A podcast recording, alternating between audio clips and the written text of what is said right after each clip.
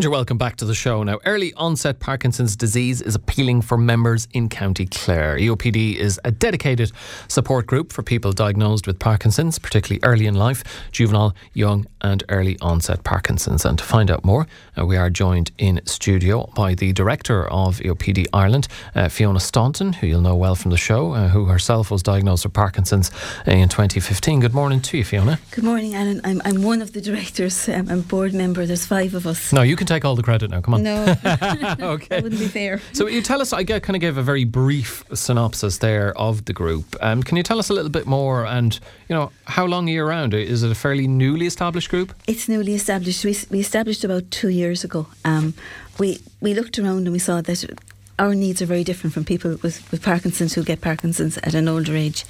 A lot of our members are working still, have young families. They might be applying for mortgages. They're at a different stage of life.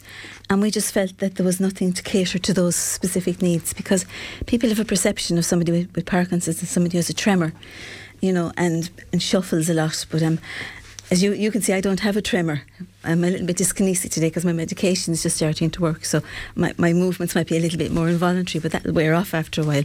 Okay. And that's a side effect of the medication. But when I'm working, I work full time. I've got great support from my, my employers. But I know people who, who have been managed out of work, I think is the way you could, and a polite way of saying it, that when they diagnosed their, their, you know, that they had Parkinson's, there was a lack of understanding among their employers as well too. Um, there's supports there for people at our age. You know, you can, can uh, get reasonable accommodation. You can get supports from the government as well too. And I suppose if we, we can tailor people's work to suit them, you know, people still Yeah. have, have the same abilities, but maybe not, they might get tireder during the day. They might need to take breaks more often or maybe cut back on their hours a little bit, you know. So that's where we came from because we were at that different stage and we felt the, the need wasn't being met. T- I mean, look, you can put it down to a lack of understanding, although that still doesn't excuse it. But that, as you say, people being managed out of work, and sure, you know, uh, the majority of them are probably quite happy to continue Yes. working. You know, that for a lot of people, it's uh, a big, you know, it's a big part of their life and gives them kind of purpose. And just you know, because you've Parkinson's doesn't mean you can't do the job. Are you trying to kind of raise more awareness? Yes, uh, absolutely. of that. That you know, the people are these people are still fully functional and capable. Absolutely. My husband says I'm better when I'm at work. Better for who? You or him? For all of us, I think. I feel maybe I have more structure. Yeah. And, I'm, and I suppose I'm, I feel I'm more myself, you know. Yeah. Whereas if I was at home all day, I think I'd crack up, you know. So I know people who've left work early because they didn't have the supports, or maybe they felt their supports weren't there for them, Hmm. and maybe they didn't come forward to look for them. And that's a lot of it too. People are maybe frightened to, to diagnose their, the, you know, that they have Parkinson's. And uh, we're here to say, no, you can live well. You can live very well. And I suppose a great example of that is, is one of my colleagues, Ian, who's actually going to do a challenge in the next few months. He's doing 28 peaks in 28 country, countries in 28 days. What? 28 peaks in 28 countries and 20. 20, 28. Mother of God. I, I, I hope all these countries are fairly close together. Some It'd of be them are. yeah, it'd be right job getting around in that some time. of, some, some of them are, but it's, it's a wonderful achievement. Like, Yeah. He's been training for the last year. He's been in Greece doing mountain training. He's been up uh, Snowdon in the last few weeks in the snow, doing um, you know doing ice training and that. And he's he was diagnosed in his thirties. He's forty two now, and he just wants to show that Parkinson's isn't him. He lives with Parkinson's. Well, and yeah, as you say, Fiona, some people are, are being managed out of work because the, their employers don't understand Parkinson's and think they're not up to the job. And here we have someone with Parkinson's uh, doing something that most of us who don't have Parkinson's wouldn't even dream of doing, never mind actually do. Not 28 even. peaks in 28 countries in 28 days. Yeah, his first his first thing was if he could climb the highest mountain in Ireland, he could he could conquer Parkinson's.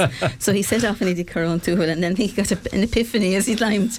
And uh, I like this. yeah, and that's going to be his last climb is Okay. is Carrauntoohil, and that will be on the second of June, Bank Holiday weekend. So if anyone wants to join in on the day, it'd be wonderful to see.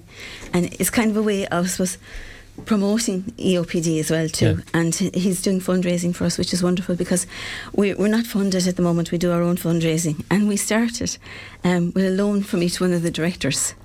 And that's how we actually started the company. So we've got our charity status. We spent the last two years working with the Charities Regulator. Congratulations on that. That's a Yeah. big step forward. It's a huge step. It's a lot of work. lot, lot of red tape a and paperwork to be filled. A lot of questions coming back. You think you've answered one question and then there's two more. But no, I have to say it was a, it was an interesting uh, you know, to uh, process to do and. We're transparent. We can show we have done everything. We've got with our governance in place. Hmm. So we're suppose, actively looking for funding now as well.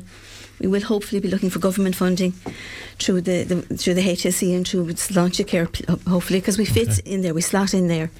And hope if there's any corporations or companies out there who'd like to look at their corporate respons- social responsibility, we're more than willing to, to to take them on board if they're happy to take us on board. Okay, so Yeah. you're doing a lot of like uh, trying to raise awareness around, uh, you know, Parkinson's and that those with Parkinson's uh, aren't limited in what they can do. Uh, I presume you also do the bread and butter stuff. You've meetings. Yes. Are they are they monthly meetings or you know are they more regular or where do they I take think place? in some ways COVID was good to us, which sounds a bit cracked. But um, we're a national organisation. We don't have a branch network, and that's one thing we, we felt from the start, because the, you know there's there's not so many of us. And there is there are people out there with younger onset Parkinson's, but Hmm. we don't know about them. They, they don't come up on any on, on any register, so we're trying to reach them. We know anecdotally of people who, who are living out there. So we do. We have um, Zoom meetings every month. Um, we got to know each other over, over Zoom, which was interesting. When we finally met each other, um, I'd met Ian before we ever did this, but some people, when they met Ian, Ian is quite tall. So when you meet people, you have a perception of them, you know. So Could you only see up to his neck on Zoom? right, yeah. um, so we every month we would have a, what we call a social meeting. So it's Okay. just a chat and, and, and what people would like to talk about. Then we have speakers. Like last month, now we had um, we had um, Richard Walsh, who is the consultant on the Mater, and he talked to us about DBS, deep brain stimulation, because some people are going forward for that. It's now been done in Ireland.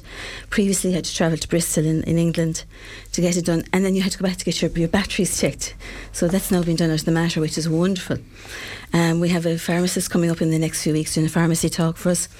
We had our, our local OT in the Memory Resource Technology Room, Leonor Clossy, who was great, did a talk on assistive technology for us. So we, we look to see what the members look are looking for and we try and meet those needs. Um, there's a load of exercise classes going on, um, face to face now, thankfully, but also online. All throughout COVID, the students, the master's students in the physio in the physiotherapy therapy um, centre in in UL came on board with us because they need to do their hours as well. So they did classes for us every every Friday morning, and they tailored them to people's needs. So there were, um, you know, activity classes. Um, say in Dublin, the, the, the Dublin Sports Partnership do the act- activator pole classes. In Kerry, um, there's, there's there's a class. It's not specifically for Parkinson's, but it's geared towards Parkinson's. So there's a lot of people out there, say, running fitness classes, who come to us and ask, "What do you need?" And they'll gear towards what, what we need, which is great. You mentioned uh, UL there, and some of the there's a team of students there. They're looking into the, the measurement of voice and speech characteristics to help track the, the progression of Parkinson's. They're looking for volunteers to participate. Can you tell us a bit more about that? Yeah, we're part we're part of that research project with them. So um, people with Parkinson's, their voice can lower, and you notice that um, I can lift my voice Yeah. when I need to. And I need to in my work as well too. But um, there's a program called um, Lee Silverman Method, and it teaches you. It's big and loud. It teaches you to use your your breath and how to, and you do exercises every morning. And we're really lucky in Clare. We've got one of the best adult speech and language services that there is, and they're really clued in and they run the Lee Silverman methods. And they, they it's also important for swallow because sometimes people with Parkinson's kind of difficulty swallow, and you could have difficulty with it going down the wrong way. Um, we have a swallow test, which was one of the first in the community in Ireland that they're doing over in St Joseph's. It's brilliant, and I know people in Dublin who are waiting seven years to get this program, and we have it freely available to us here in Clare, and people are not taking up on it because they don't realise the value of it, Yeah. or they're waiting till it's too late. And they need to be working on their on their voice.